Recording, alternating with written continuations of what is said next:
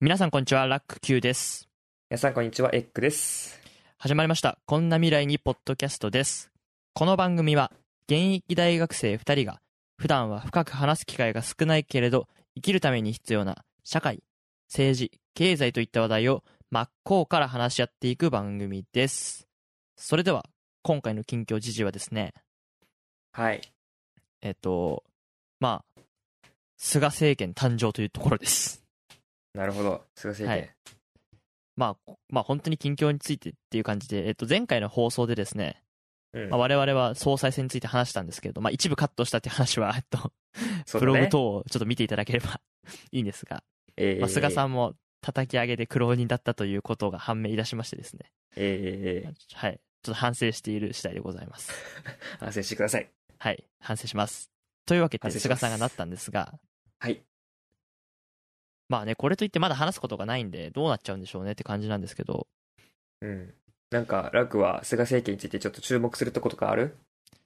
注目するところね、うん。あのー まあ、これまた、俺はね、どうしてもですね、どやっぱ、まあ、俺は別に文学者でも何でもねえですけど、その言葉尻が気になってしまうタイプなんですよ。言葉尻。そう。言葉の上げ足取りみたいになっちゃうと、非常に支持してる方からすると、はみたいな感じになっちゃうから、あ申し訳ないなと思いつつ、あの、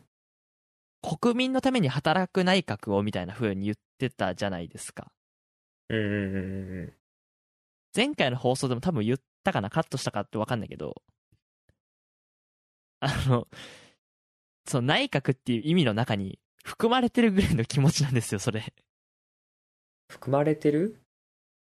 国民のために働く内閣ってさ、うん。ああ、当そたういりうことね。当たり前当たり前じゃない そりゃそうだろうってね。うんそう、逆に国民のために働かない内閣、実態とは別としてね、実態として国民と働かない内閣がいたかもしれないのは別として、うんうんうんそういや、それはそうだろうっていう。うん内閣というものはもう国民のために働くものだろう。働くものだろうとい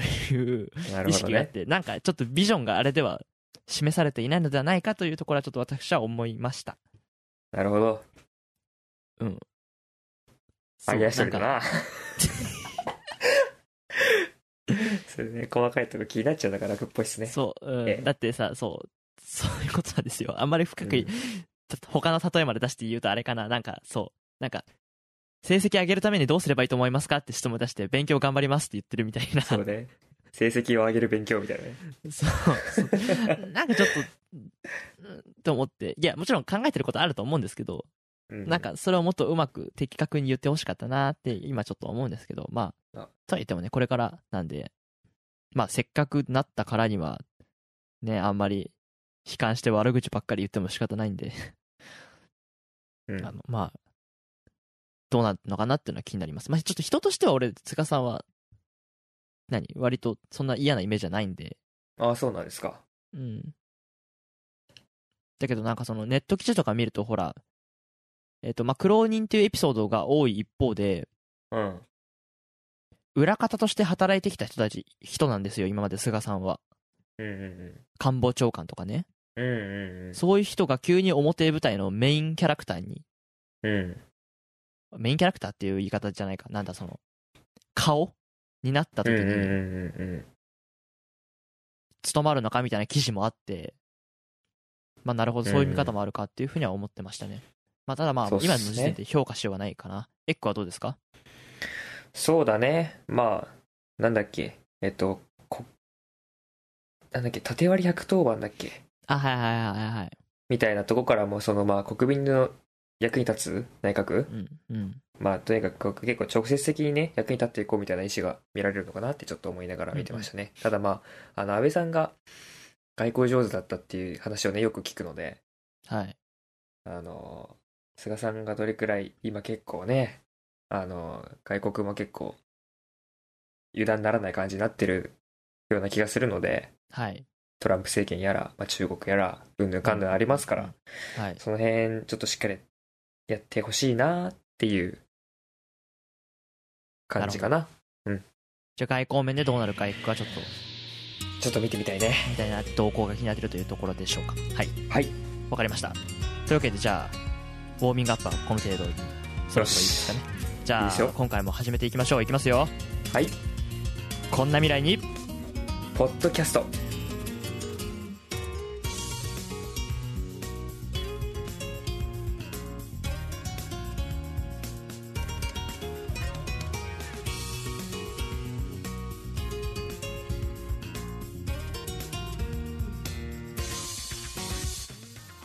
はい、えー改めましてラック Q ですエッグですこんな未来にポッドキャスト今回も明るくやっていきたいと思いますはい今回のテーマは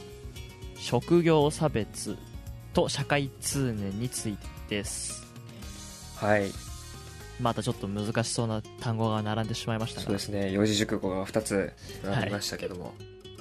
えっとまあきっかけはですね、えーバズフィードジャパンというところの記事でですね、まあ、バズフィードジャパンで、まあ、あのお堅いニュースサイトではなくてうんまあ、割と広めのいろいろニュースからお笑いからクイズから診断まで結構広幅広くやってるところなんでうんまあ人によってはちょっと怪しいと思っちゃう人もいるかもしれないですけど基本的には多分大丈夫なところですはいがそこのまあニュースでですねえっとえー2020年の9月15日に更新され最後の更新公開自体は、えーまあ、そうです1415に公開された記事でえーっと新型コロナの影響で経済的な打撃打撃を受けて事業者を支援するために国が実施した持続化給付金や家賃支援給付金っていうのがあったんですよはいまあ普通ねえっと例えば困ってる事業者に対して何何百万貸し出すみたいなあ貸し出すじゃないうんうんうん給付するか給付するっていうやつがあってうん、うん、それに性風俗業が含まれていなかったってことに対して経営者の女性が国を訴えたんですようんっていうところがニュースになっててそれをちょっと気になったので話題にしようかなと思いました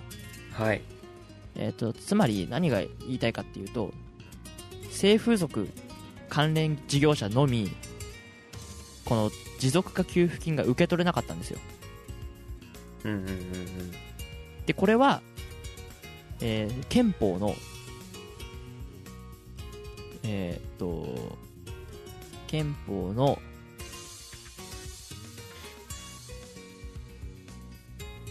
憲法のちょっと待ってあ法の下の平等ですに反するとはいはい14条、はい、14条ごめんなさい、14条、その数字を探してた。14条の法の下の平等に違反してる、違憲であるっていうことで、国を訴えたんですよ。えっ、と、うんそこで働いている方の代表の人うんうんうんが訴えたってことがニュース記事になってまして、まあ、えっ、と、今回、性風俗関連特殊営業っていうふうに分類される事業者が対象外とされてます。持続化給付金の。はいなんでなのかっていうことなんですよ、これが。うんうんうんまあ、もちろん、えっと、性風俗関連特殊営業って、まあ、長々と言ってますけど要するにどういうお仕事か分かりますねネッ クまあ、そういうお仕事まず何も具体的になってない逆逆に濁されてあでもえーねちとょっとね、改めて何って具体例出せって言われるとちょっと口ごもるところがあるけど、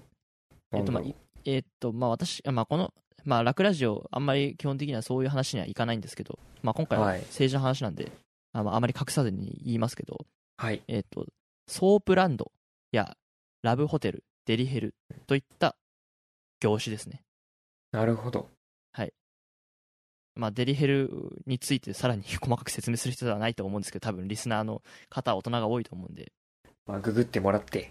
はい。いや、まあもちろんこれを聞いてる小学生の君がいたら、ググらないで、ググらないでね。まあ、お母さんに聞いてねと。お母さんに聞いて、お母さんに聞くのもどうなんだろうな、それ。まあいいんですけど、まあそういう、まあだからラブホテルも入りますよ。 ね、ラブホテル入るんですね。こういう人たちは、えっと、対象外とされたんですよ、持続化給付金。うんうんえっ、と、最大600万。個人事業主の場合は最大300万給付する制度です。あ、きあごめんごめんごめんごめん。それは、えっと、い家賃支援給付金だ。持続化給付金は200万。うん。うん。個人だと100万給付するっていうものです。ただそれに対象外とされてて職業差別だっていう話になってますはい。だからこれさあのどう思いますかってことなんだよ今回のテーマはこれは許されることなのか許されないことなのか楽としては許してはならないことだと。うん、これは俺はニュース、記事を一通り見たときに、やっぱそしょ職業差別なんじゃないかなっていうふうに思ったですよ。ななんでかっていう。と、別に、何違法なことをしてるわけじゃないんだよね。うんうんいや、もちろん、18歳未満の人が言っていいところではないし、うん。うん。そういう意味で制限は受けてる。それは正当な制限だと思うんだけど、ででもうん。そうそういうルールを守った上で合法的に存在してる職業なわけじゃん。うん少なくともそれは国から認められてるわけだよね、その存在は。うんうんなのに、持続化給付金は受け取れないっていうところです格差が生まれてる。で、他の職業と差別されてるとしか言えないんじゃないかなっていうふうに俺は思った。そうだね。だからこれはやっぱり法の下の平等に反するっていう訴訟は、まあ、正当性があるんじゃないかっていうふうに俺は思ってます。エッグは最初パッと聞いてどうですかそうだね。まあ確かに、もちろん合法なわけだしって、その、まあ、全く楽と同じですよ。うんうんうん。パッと見て。ああ、まあね、その、風俗が、風俗が、あの、給付金受けられないって知らなかったし、結構、い意外、一瞬、まあ、あ、そうなんだ、ちょ、ちょっと意外に思ってから、うんうんうんあの理解が得にくいっていう理由をされた時にああまあ確かにそうなるかみたいなうんうんうんうんこう諦め混じったねこう感想が出てきたんですけど、はいはまあ、いではもい確かに合法でちゃんとねやあの仕事としてやってるのにねなんかしかも結構前向きに活動しこう仕事してるって感じじゃないですか記事見る感じには。はいそうですねね、それなのに、あのね、ちゃんと税金も払って合法にやってて、それで差別されて、あの、除外されるみたいなのは、あの、良くないなと、いうふうに、法の下の平等からっていう、その、憲法とか、決まりとか、そういうものを除いても、こう、精神的になんか良くないなっていう気持ちがね、したよね。なんかこうんうんうんうんまあえっとこの人たちえっとその訴訟をした人たちはその、まあ、訴訟の前段階としてそもそもえっと中小企業庁に申し入れをしてるんですよなんでダメなんですかはっいはいていう、その時に、えっと回答としてえっと過去の給付金や補助制度でも対象外にされていたそうですう、うん、なので今回対象にしてしまうと昔との整合性が取れないっていうふうに説明した、また他の産業省の方は、えー、と野党の人から職業差別であるっていうふうに指摘された際に、うん社、会通念上公的資金による支援対象とすることに国民の理解が得にくいという考えのもとにこれまでに一貫して国の補助制度の対象とされてこなかったことを踏襲し対象外としている、まあ、要するに社会的国民の理解が得得られないから今までもそうだっただから今回もダメという、まあ、理論だと思うんですけどうん、なんかねこれまずね過去の話をそうやって前例を持ち出すのは良くないかなっていうふうに思うのよそれ言っちゃったらいつでも、いつまでも変わんないもんね。そうなんだよ社会通念上誰が決めるとかって言われてもねでそのだから社会通念が難しいなって思ったんだよね基本的に俺はこれはおかしいと思うんだけどでも社会通念は確かに存在するしうん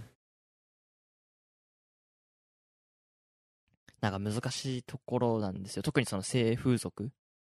うん確かに大っぴらに表通りをたなんかそうやって、まあ、大っぴらその物理的にって意味ではなくてうんまあね例えばさクラスの同級生が職業欄にさなんちゃら嬢とかって書いてたらやっぱビビるよね同級生が、そうそうそうそう将来何ち例えょっとばビビ将るね来そう将来何になるのみたいな話をした時にさうん、そういう仕事に就くみたいな風に平然と話してたらやっぱそれはなんかドキッとするよねそうだね、正直ね。そうと思っちゃう自分もいるからうん。なんかそういうところが多分社会通念って意味なんだろうけどそれと、それとこれとは別じゃねってちょっと思うよね。はいはいはいはいはいはいはいそれを、理由にして法の元の平等っていうか、その、決まりとしてうん、平等を犯していいのっていう、ところは思う。うんうんうんうんうんなるほどでまあ今回ちょっとそれでこの記事をいろいろ読み込んで考えてみたんですけど、はい。まあ、まず私のし指摘したいポイントがあるんでぜひ聞いてもらってもいいですか、なるほど。聞きましょまあ、さっきエックもちょっと言ったんですけどあのこの人たち合法である以上ですね合法として存在している以上う。うん。税金を納めてるんですようん。つまり、まあ、分かりやすいところで言えば所得うん。から所得税を稼いでるわけですよねそうだね。所得税を出してる納税してるってことだよねうん。でそのじゃあつまり何で所得を得たかって言ったらまあ単純に言えば性的な行為で所得を得たとしようすまあ、それにつながるものでね。それを税金として巻き上げるのに公的資金はその人たちに払えないっていうのはやっぱちょっと筋が通らないかなっていうふうに思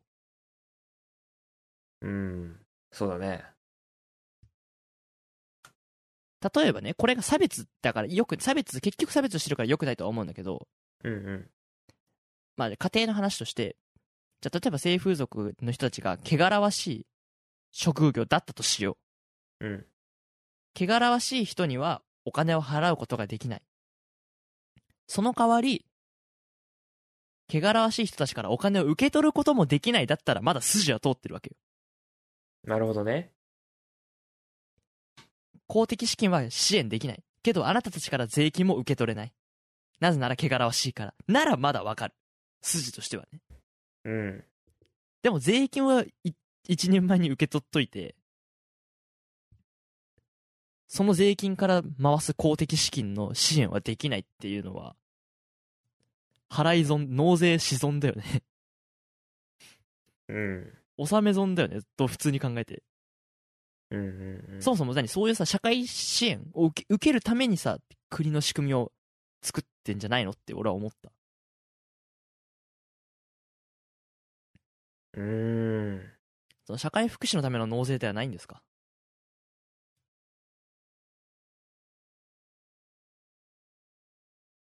社会福祉、社会福祉で合ってるのかう合ってるよな、これは。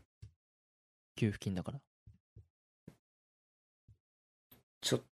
あー、そうね。差別の方の考え方、なんか俺ちょっと、あー、いや、いいっすよ、なんでも。ちょっとね、今日はめちゃめちゃ考える日なんですけど、はい、いや、いいですよ。楽の言ったことに対してちょっと受け答える形にならないかもしれないけど、はいはいはい。俺はちょっと二層構造な感じがしてるのね。はあ。で、自分の払ってる税金が自分のために使われないっていうのは往々にしてあることじゃん。ああ、例えば。俺、ちょっと大学の授業でとあることやったんですけど、うん。あの、市に払ってる税金があって、は例えばね、でそれを、自分は市民だから、で市民として払ってるから、その税金を使って自分たちのために政策をしてほしいっあ。うん。ていうのはあるじゃん。うん。例えば自分たちの町に道路を敷いてほしいとかって思ってもうん。いやでもその道路を作ることより別のことをしますよって例えばなんかイベント開きますよとかってはいはい。そっちに税金追加ますよっつったって自分それはそのイベントは自分たちに関係ないとかねああ、そうか。自分たちは全然行く気がないイベントだった。そうそうそうそうそうとかあと払い損じゃないそっか。 なるほど。とかこの少数のもの少数の集団がより大きな利益のために犠牲になるっていうかさ、っうんうんうんうん。ていうのは往々にしてあることじゃん。っはていうのと、職業差別っていうのの、この二つに、こう、二つの要素があるなってちょっと思ってて、あ、そっか。ああ、はいはいはい。まあまあ、分かってきましたよ。なんかこう、それをごちゃ混ぜにして考えると、俺はちょっとよくわかんなくなってきちゃうなっていうのが ちょっとまだあーまとまってないんだよね、だからそのか頭の中で。ああ、なるほどね。そっかそっかそっか。なんかしょ、だだから、言い方は悪いけど、そのし、この、その、何性風俗の人たちが、その、職業差別のにこじつけて、税金の使い方に文句をつけてるようにも聞こえるってことうーん、まあ、せ目いっぱい悪い方にふ振れば、そうみ見えなくもないくらい。ああ、まあまあまあまあまあ、分かった。あまあ、まあ、明らかにこの中には多分、その、職業、風俗に対しての、だって、あれでしょだって業種でし、あの、除外されてるのは風俗だけだもんね。そうですね。えっ、と、政治団体や宗教団体も対象外とされてますが、業種によって対象外とされているのは性風俗関連特殊営業のみです。うん。業種のす、によよる区別で、あの、助成金を受けられないっていうのは結構差別に近いと思うから、差別はあると俺は思ってる。うん。から、それについてはダメだなって思うけど、はいはいはいはい。な、なんだろ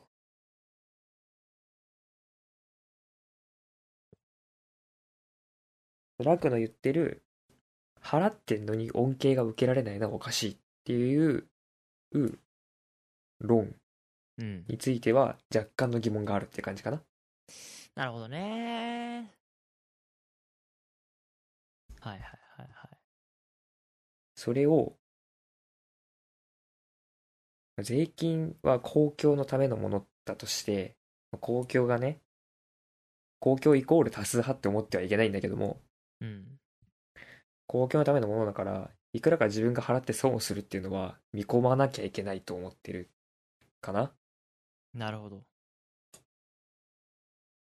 うんうんうんうんうん。だから、そうね。職業差別とそれは分離した、して考えたいっていうのが俺の感じかな。だいちょっと整理できてきました。はいはいはいはいはい。で、まあその税金の話が1個目の俺の考えたことだったんですけど、うんうん。まあ、その釣り合いって、俺は釣り合いその観点で、釣り合いの観点でまあ見て、エッグは、うんうんエッグの意見はまあ今そういうふうに聞いて、なるほどって感じなんだけど、あのね、えっと、ちょっと待って、今俺エッグの話を聞いて、パッと飛んでしまったな。 あのーえっとですね、なんでしょ持続化給付金。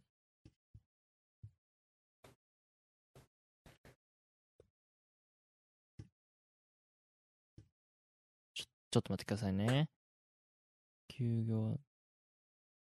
法の元の平等。あそう税金えっとですねはいはいはいはい。えー社会通念上国民の理解が得にくいって話なんですけど、ああ、はいはいはい。そのさ、法律とか憲法には、その少数派とか弱い立場の人を守るための意味もあるんじゃないかなって俺は思ってるんですけど、そんな風に習いませんでしたっけああ、習ったかも。その多数者の暴力にならないように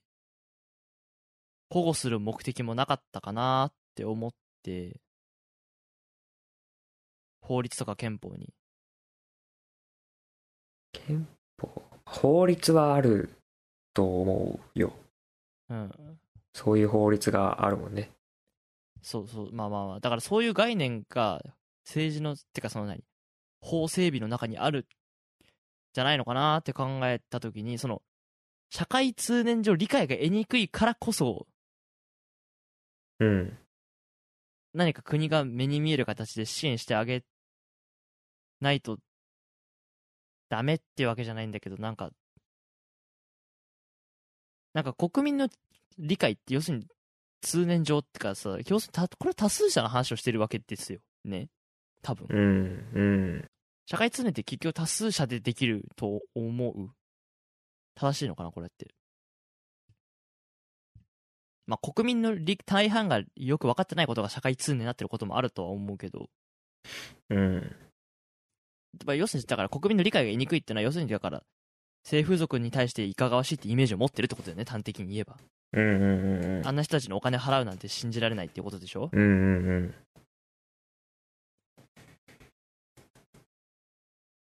っていうふうな暴力を防ぐための方なんかためのなんか考え方じゃないのかな法の下の平等ってって思ったからなんかああ、なるほどね。すごい当たり前の訴訟をしてるだけにしに俺はちょっとも思えたりもしたんだよねああ、結構、そりゃそうでしょって当たり前でしょっていう感じなんだ。そうなんか社会通念って言葉を使ってることが逆に自分の言い訳として首を絞めてないかっていうふうに見えた強い言い方すればあそうだよ。だってその、その社会通念があるから、法の下の平等があるんじゃないのっていうこと。わかるこれ。ー社会的、社会通念に左右されずに判断するためにってこと、ね、そうそうそうそうそうそうそうそう。その社会通念で差別される人たちがいたから法の下の平等が作られたんじゃないのかなって思う。なるほどね。まあ確かに、うん、そう、あってほしいよね。うんうんう、うん多数、まあそのさ、民主主義ってさ、投票で政権決めるしさ、多数決じゃん。基本はね。そう、だからこそ、多数決にはさ、ほら、少数派の尊重って必要じゃない。っうんうんうんうん。ていうことだよね。そうそうそうそうそうそうそう。それを、まあ、法の求む誘導みたいな感じで、何らかの形で成分化してるんだから、少数派を尊重するのは当たり前でし当たり前でしょっていう感じ。うん。なんか法の下の平等にしてもそうだしさ、うん。それって法の下の平等を作った理由って結局弱い人たちの立場を押し上げるためじゃなかったのかなと思ってなるほどね。弱い、そうね。じゃあ、理解とは何ぞや。理解理解ねだって、そう。この政権とか政府とか国会議員とかは、国民の意思で選ばれてるわけじゃない。うんうんうん国民の意思に反して行動していいのか例えばだようん少数派の尊重は大事だとしてはい理解を得られないってことは国民がその少数派を尊重してないってことじゃんうんうんはいその尊重してない多数あの国民によって尊重されてないまあ尊重ってまあ承認っていうかさ認められてない少数派うんを政権とか政府がそっちの価値観で優遇して優遇って言い方はあれだけどさこの場合はどっちかというと差別されただけだからあーあれなんだけどそれはそれで民意に反することになるんじゃないかってことねそうそうそそれはそれで大多数の今度は大多数の国民を裏切ることになるってことねうそう理解とか意思に反した行動をしてはいけないいけないとまではあれだけどさしていいのかっていううんうんうんうん難しいね難しいねでもさ例えそうばああそうはそいうそうどうぞどうぞどうぞでもさそれってさなんか高校の時の倫理でさうんうん一般医師とかさやったよねうんうんうんうんえーっと一般医師と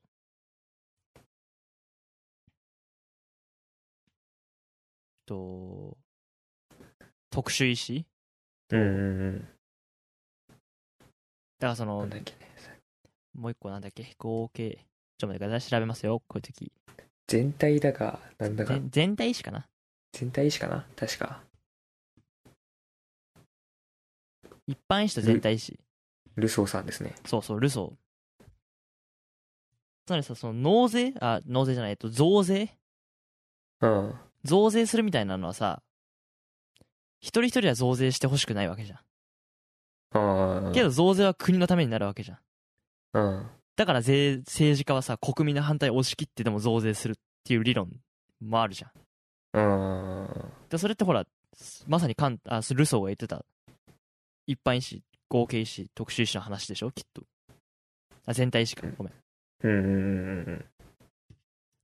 てなった時に、必ずしもでも国民の一人一人の意見としては増税してほしくないよねって思ってるとすると、政治家はそれも裏切る時はあるの難しいね。 なかなか難しいテーマだよね。国民の理解。社会通念。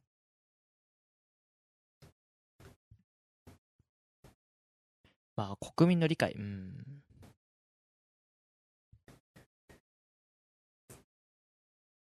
っていうところで今、二人ともかなり悩んでいますね。難しいな。固まっちゃったよ。本当に。本気で固まっちゃった今。 うんこれさ、しかも職業が職業だからね、結局。もうそこに社会通念が入ってるじゃん。今のコメントに。そうなんだよね。今俺もすごい思った。別に申し訳ないっていうか、その、何、その、そう、そうなんだよ。って言っちゃうな、な、だからやっぱ、そうなんだよね。実際、しうんし自分は知り合いではいないので、会ったことがないから、お話聞く機会がないんだけど、うん。ってなるとやっぱりなんか俺はその社会通念よりも理論としか筋で考えてさっきの話に落ち着くんだよね、どうしても。あ税金の恩恵の話そう。のその、損得感情の筋の方が説得しやすいかなって思っちゃうんだよね。ああ、なるほどね。理由としてね。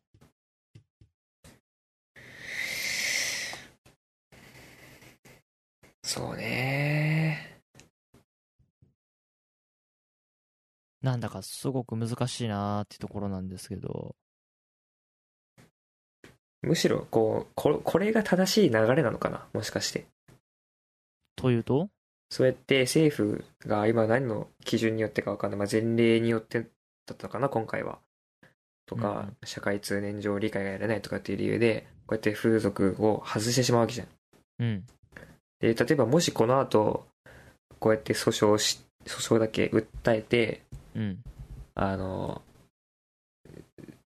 いや、これは平等じゃないから、うん。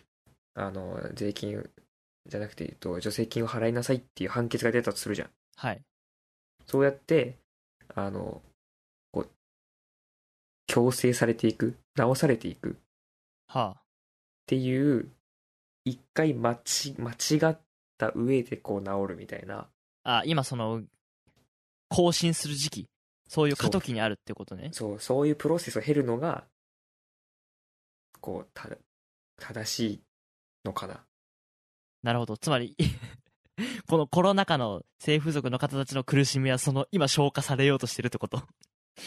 そういう、まあ、流れになっちゃうってことで理解すまあそるう。そうだねを通してそうやって認められることを通して社会的に認められるのかなってそのはあ、はあはあはあはあ、ある意味話が大きくなってってことね。そうそうそああ、はいはいはいはいはい。うそういうしこうシステムをこう取ってるのかなってちょっと今ポッと思ったのうんうんうんうん。三権分立という形でそういうこう道をたどってこう間違いが訂正されていくみたいなはいはいはいはいはい。こう機能なのかなってちょっと。で、それで裁判でいいですよって認められたらさ、わかんないニュースになるかもしれないし、あの、ね、法的に認められるとかっていうことなんだろうからさ、ちょっとずつ国民の理解が得られていくみたいな、うんうんうん。こう問題が改善に向かっていくとかそういうことになるのかなって、ちょっとまあなるほどね希望的観測だけどね。はいはいはい。まあまあ、そう思うのは、なんとなく俺はもう分かりました。まあ、うんちなみにですね、その社会的常に対して、この記事の人中では、その、そういうね、えっと性風俗で働いてる人たちの代表の人では、その性風俗に対する差別の根っこには何がありますかっていう質問とかに対して、うんそのやっぱりまあいかがわしい職業だからみたいな、あとぶ暴力団のつながり、うんその反社会勢力とのつながりうんがあるからとか、やっぱ人身売買って明らかな犯罪とつながってるみたいなうん偏見とか、あとはそのシンプルに、えっと書いてあることをそのまま引用しますけど、えっと愛のある性行為だけが許されるといったような道徳感から来る性風俗への偏見があるかもしれません。つまり愛のある性行為以外はダメだみたいな風潮があって、うんだから性風俗は愛のない性行為だからダメだみたいなうんうん偏見があるからっていうふうに言われたんだけどとても大人なことを言っていて まだ18歳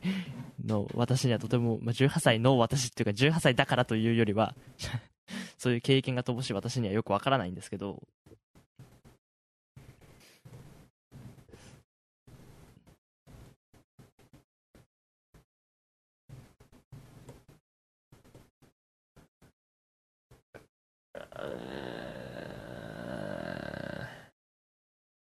なんかその愛のある行為、性行為だけが許されるといったような道徳感がちょっと引っかかっちゃって。なんかそれは別に間違った道徳感ではないのではないだろうかっていうふうに思っちゃったんだよね、これは正直。愛のある性行為だけが許されるといったような道徳感から性風俗は愛のない性行為だからダメだっていう結論に至ってるんだよね。うん。って至っちゃってるのが良くないっていう話をしてるんだけど。あなんかそのど、その道徳感はどうしようもないよねって思っちゃうかなぁ。ーあー愛のない性行為風俗性風俗っていうのは愛のない性行為なのかなえー、それはどうなんだろう。えー、 それは本当に難しい。難しいね。 下手に言えねえよ。いや、まあそ、れは、それこそ本人たちに聞いてみるしかない。うん。のかなでもじゃあ愛って何ってなるよねそうなんだよね。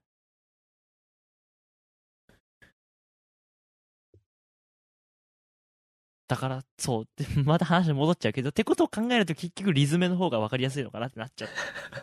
うのよ。私はね。その正当化する上ではねそうう。ん不平等だ、不公正だっていうそのリズムあが一番分かりやすいかなって思うんだよね。えっ、と、ちなみに、あの、裁判の焦点ではですね、あ、焦点じゃない、裁判の争点あはい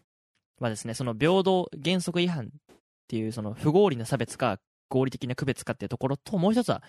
これ、つまり、えっと、助成金じゃなくて、えっと、持続化給付金から性風俗を外したのは行政の判断なんですよ。うんこれって行政が判断していいことなのっていうところも争点なんですよ。ああ行政が判断しいいことなのかどうかねそう、これこう行政のいわゆる裁量権って呼ばれてるそうなんですけど、うんうんうん行政の裁量権からは逸脱してないか、乱用されてないか汎用かどうかみたいなところも争点になってて、これ本来はもっと裁判所が決めることなんじゃないかっていう、そもそも。うんうんうんこれ司法権の管轄なんじゃないかっていうところなんっていうところもなんか争点にはするみたいです。うんうんだからうまんあす確るみかたにいですあくまでまあ記事の引用なんであれなんですけど、あいやまあこれから裁判が行われるみたいなんで、なるほどなっていうところで、あそうだね確かにこれは行政が勝手に決めてるといえば勝手に決めてることにもなるから、行政が勝手に世論の社会通念で決めてるって考えるとやっぱちょっとおかしいかなっていう風な確かにそれはそうかもしれないねそううんそれやっちゃうとさうんうんなんか何でもありになっちゃう気もしなくもないしああ行政が決めていいことだったのかどうかうんその範囲をねああ難しいね難しいよね 非常にこれはえでも行政に決められることじゃありませんってなった時はどうしたらよかったのせ先に裁判所に相談するのそれってどうすんのなどうすんだろうねどうす どうすんのそれで切って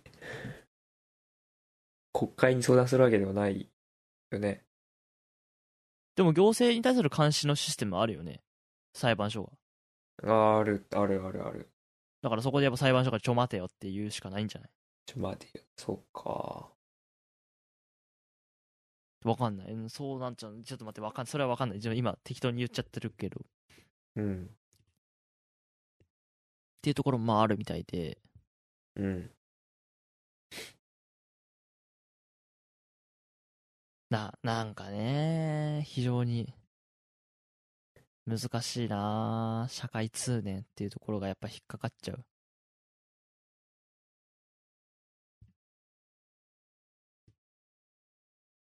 だよね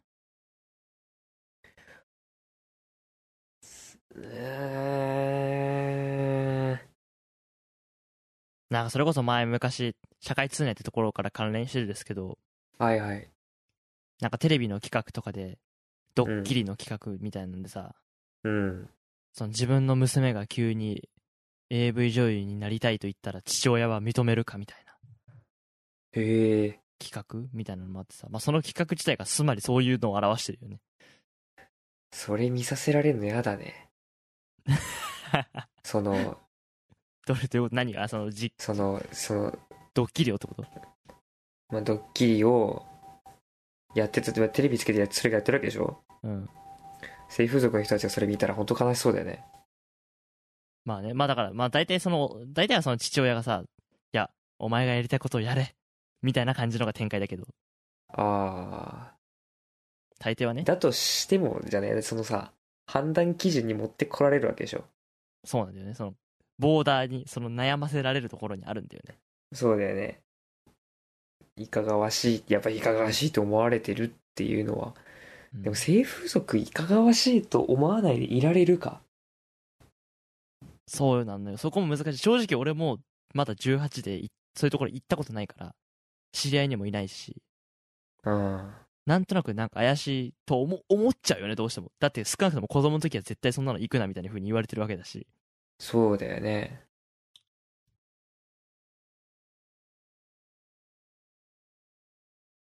性、性のことについていかがわしいと思うのは日本の特徴じゃないよね。まあちょっと日本はそういうね、風潮が強いっていうのは聞くけど、まあ、基本的にどこの国でも年齢制限はあると思うけど。あるよね。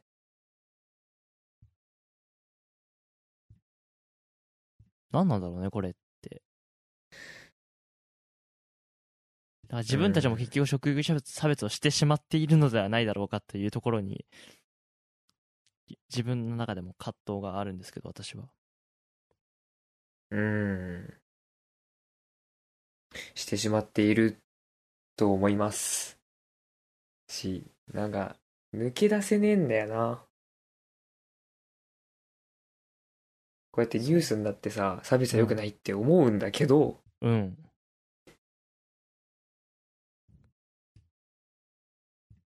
いかが、あ、でもいかがわしい、なんだ、ひ否定的な印象を持っているわけではないんだけど、性風俗とかにね。うんうんうんうんでも、こう、思っ、なんつうの、こう、ちょっとだけ、こういつもの社会生活とはちょっと距離を置いたとこにあるものだっていう印象っていうかさ、うん。うん。考え方がやっぱあるよね。それが社社会通念なんだろうと思うけどさ。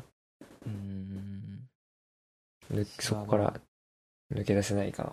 そうなんだよね。結局自分たちもその今ニュースを取り上げておいてたけど、やっぱり俺もその思考から抜け出せない、いまいち。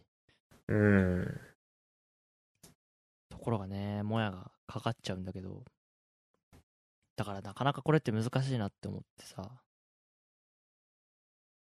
だからさ、さなんとも言えないその根源的な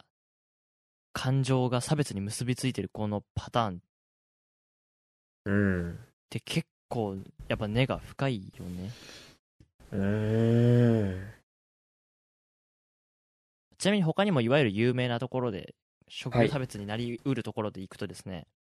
まあよくあるのがと工事現場の労働者うん。とかいうのは例えばそれはあと工場勤務これはえっといわゆる学歴と結びついてる差別ですねうん。うん。あの、まあ、いわゆる中卒でもなれるみたいな風に言われてしまうような、まうん。あよくえっ、とまあ身の回りででもですも身の回りででもですねそのやっぱこ俺高校になんか行きたくねえよみたいな大学になんか行きたくねえよみたいな話をした時に、うんうんうんお前、お前そんなんで、まあ、高校にも行かなかったらお前飛びにしかなれねえぞみたいなうん。言われ方をしたりするのも聞きます例としてうん。まあ、それもある種、まあ、差別というふうに言っても、言うこともになるんでしょうかね。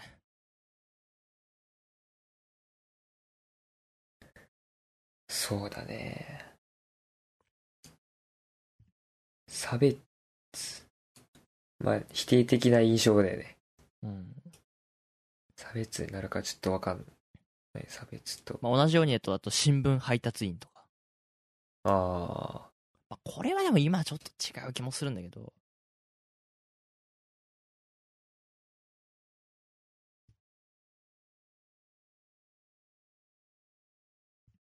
そうね。うん、あとはもっといわゆる、えっと、エリートだと思われることによる差別っていうのもあるそうです。うんうんうん。えっと、まあ、いわゆる、医師ああ、医師。は自分、その上級意識が強いみたいな差別を思うふうに思われたりしてる。ああ、お医者さんね。確かにね。うんうん。えっと、あとはそれと同じようなのは大学教授とかね、ああ。自分の知を持って、とか、あるいは変な人が多いとかね。偏って変るな。うん、そうね。まあ今絶賛変な人多いなって思ってるとこだけどね。そうねじゃあ、例えばそのごエッめんグながさい今、 エッグがじゃあ今変な人が多いと思ってる感情をさ、差別と言うかと言われる と、それは別に差別とかじゃないんだよな、多分。 ああ、ね。実際に触れ合った上での変な人が多いっていう印象だからかな。うん。まあ、実際俺も、うん。むずだ、そうなんだよ。なんかそのさ、線引きが難しいなってところなんですけど。そうね。大学教授、医者。ってことはやっぱりですよ。うん。あの、だからじゃあ AV 男優とか AV 女優でも、まあどっちでもいいですけど、うん。知り合いに一人でもいればいいんですよね、きっと。多分。何か意識が変わると思うんですよ。ああ、それはそうだね。うん。なんかやっぱり住んでる世界が違うと今思っちゃう。身の回りにいないせいでね。うんうんうんどうしてもだからつまりその映像作品の中にいる人としか思えない。うん。うんうんし、もちろんラブホテル経営してる人となんか俺おしゃべりしたことないから。うん。うん。まあでもね、正直言えばラブホテルの経営してる人なんて多分普通にホテル経営してる人と大して変わんないと思うんだけど。うん。まあちょっとその実態はわかんないですけどね。だからやっぱそういう意味も含めて、身の回りにいれば違うのかもしんないね。それはめちゃめちゃわかる。うん。身近にいるってだけでちょっと、こうなんだろう、違うよね。あの、うん。例えば仲のいい人とかであればあるほど、うんうん。否定的なイメージは持た持たなくなると思うよね。うん。っていうところで、まあ、難しいよね。 まあ、あとは政治家もありますね。それこそ私もちょっと持っちゃうとバイアスでよく言っちゃいますけど、 なんとも改めなきゃなと思いますけど、その政治家というだけで、金に汚いとか、うん。特権意識があるとかね。まあ、思いがちなんか悪いことやってそうだもんね。 なんかそう、思っちゃうんだよね。非常に良くないんですけうんどか。そうね、自分裏裏で金もらってないですかとかちょっと思っちゃうもんね。うん。そういうのはやっぱ一人一人な、直していくというか、改めて、まあ改めていかなければいけないのでしょうね。まあ、ちょっと政治家だけタイプ違うなってちょっと思ったけど、は大いはいはい学教授も医者も風俗関係の人も、まあ、世間一般のサラリーマンとは全然違うじゃない。うん。だからやっぱりそのさっき身近にいないって話しましたけどさあの実態が分かりづらいっていうのがこう偏見とか一方的なイメージっていうのにつながるよねうんうんうん。だからやっぱこう実態をよく知らせるようなものがあればいいのかなって今ちょっと聞いてて思いましたなるほどね。ありきたりだけどねまあそうか。まあじゃあやっぱりこういう発信というか、していただくのが一番いいのかそうね。そうだねまあ政治家はね言えないことが多いからちょっと別だけどねうんうんうんうん。あそれこそ今ね、AV 女優の方とかで、ツイッターがすごい人気の人もいます、いるみたいなんですけど、うんうんうんまあ、そういうところからでも発信して、そういうイメージを変えていくって方からアプローチしてる、見るのもまあ、成功法なのかもしれないか。一番、俺は一番効果的だと思いますね。まなるあほ、ど時間がかかるけどね。ねえ、なかなか長い時間がかかりますよね。うんきっと時間がかかるでしょはい。というわけで、ちょっと今日はこ、ここら辺にしておきますか。う。そうね、たどたどしかったね、今日はね。今日はちょっとたどたどしかったね。毎回たどたど怪しいけど、今回はさらに難しかった。ちょっと。そうっすね。結局さ、バイアスの話を社会通念というかさ、その差別の話、まあ、結局その偏見とかの話にするとさ、自分もそのフィルターを通ってる可能性があるから、なんとも、会話しづらいよね。う。そうね、話すことって直自分に返ってくるもんね。はい。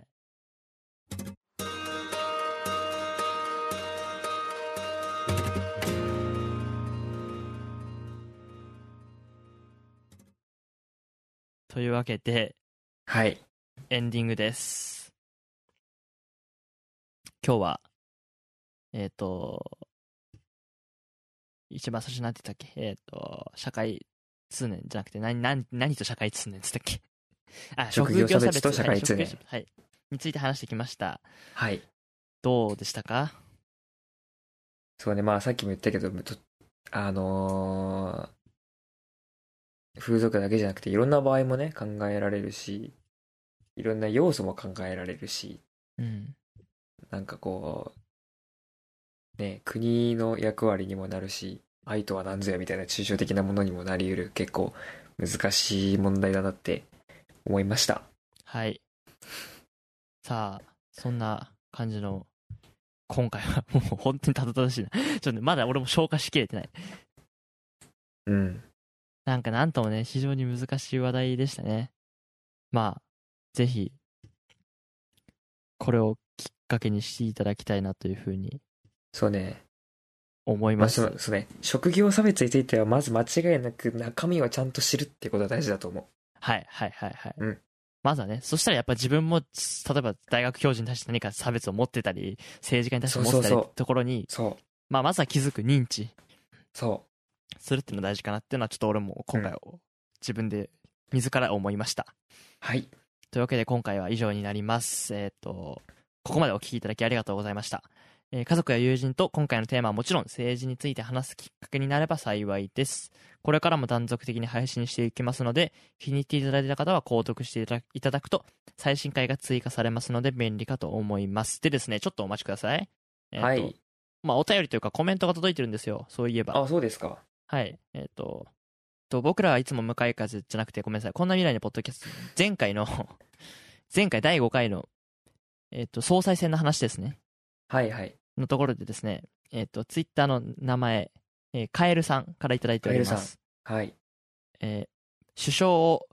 全国会議員で選ぶと、野党はバカな人や突っ込みどころが多い人を選んで攻撃するだろうね。国民の利益にかなわなくなる。っていうふうにもらってます。なるほど。ありがとうございます。ありがとうございます。まず、えっと、これはあの、私の提案ですね。あの、覚えてますかあの、与野党を全部ひっくるめてやればいいんじゃないみそたういそうそなう。そうやればいいんじゃないっていう、ちょっっと突拍子もない、対していただきました。なるほどよりといううん攻撃しやすい人を。てかまあ、そうね。対人、対人させやすいとかね。そうそうそう、気の弱そうな人とかね。そう、人を選ぶっていうことかな。そうだね。多分ねそうすると結果的にそいつを選んで、バカな人を選んで突っ込んで、解散に追い込むと。うんうんうん。まあ言ったらまあ国民の利益にかなわなくなるっていうのはまあ確かにそうかと、読ませていただいて思いま した。その通りだと 思う。本当にその通りだよね。だってね。そしたら何も進まなくなっちゃうもんね。そっか、そうだね。うん。だってやっ確かにぱその通りだ。野党が混ざっちゃうとあれかって感じか。そうね。それが建設的なものならいいけどね。退陣させるっていう目的のために動いちゃうから。確かにそうだよね。動くなっつっても野党は絶対そうやって動くいくよね。 そうだね。うん。確かになと思ったんで、私のあの案は現実的でなかったですね、改めて。なるほど。素晴らしい意見だったのと。あはい。ありがとうございます、カエルさん。りがとあうごでざいすねます。ちなみにですね、えっと、ツイッターのお便り、あの、もちろんツイッターでコメント、あのね、この番組言ったかなあの、ツイッターのハッシュタグを設けてないんですよ。あ、そうなんだ。えっと、理由はですね、ネット上にある、ネット上でそうやって広く募集するとどんな意見が来るかわかんないので、あの、政治のテーマにしてる以上やめようかなと思って、 あーそれはそうかもしれない。うん。と思って、あの、お便り投稿フォームから基本的に受け付けてるんですけど、うん。ラクラジオの。もちろんツイッターでつぶやいていただいても構いませんが、その場合、あの、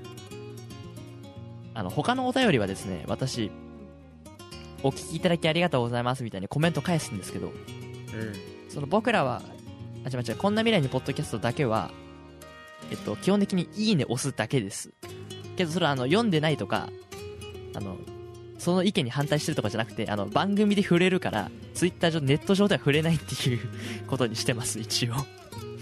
ああ、なるほどね。そうそうそうその方が中立的になっちゃう中立的でいいかなっていうふうに思ってるんでうんうん、うん。あとそう。あと俺が賛成してもエッグが賛成してないってこともあるかもしれないから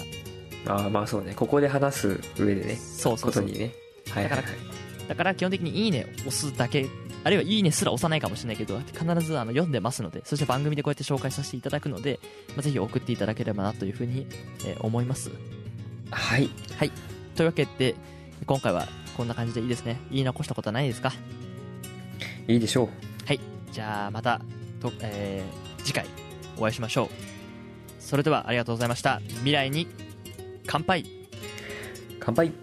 はい、えーありがとうございましたありがとうございました。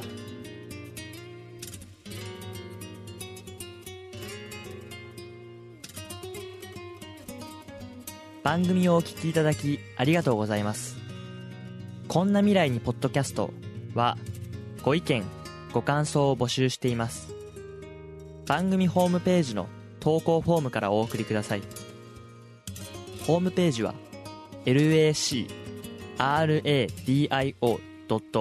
lacradio.net スラッシュ konmira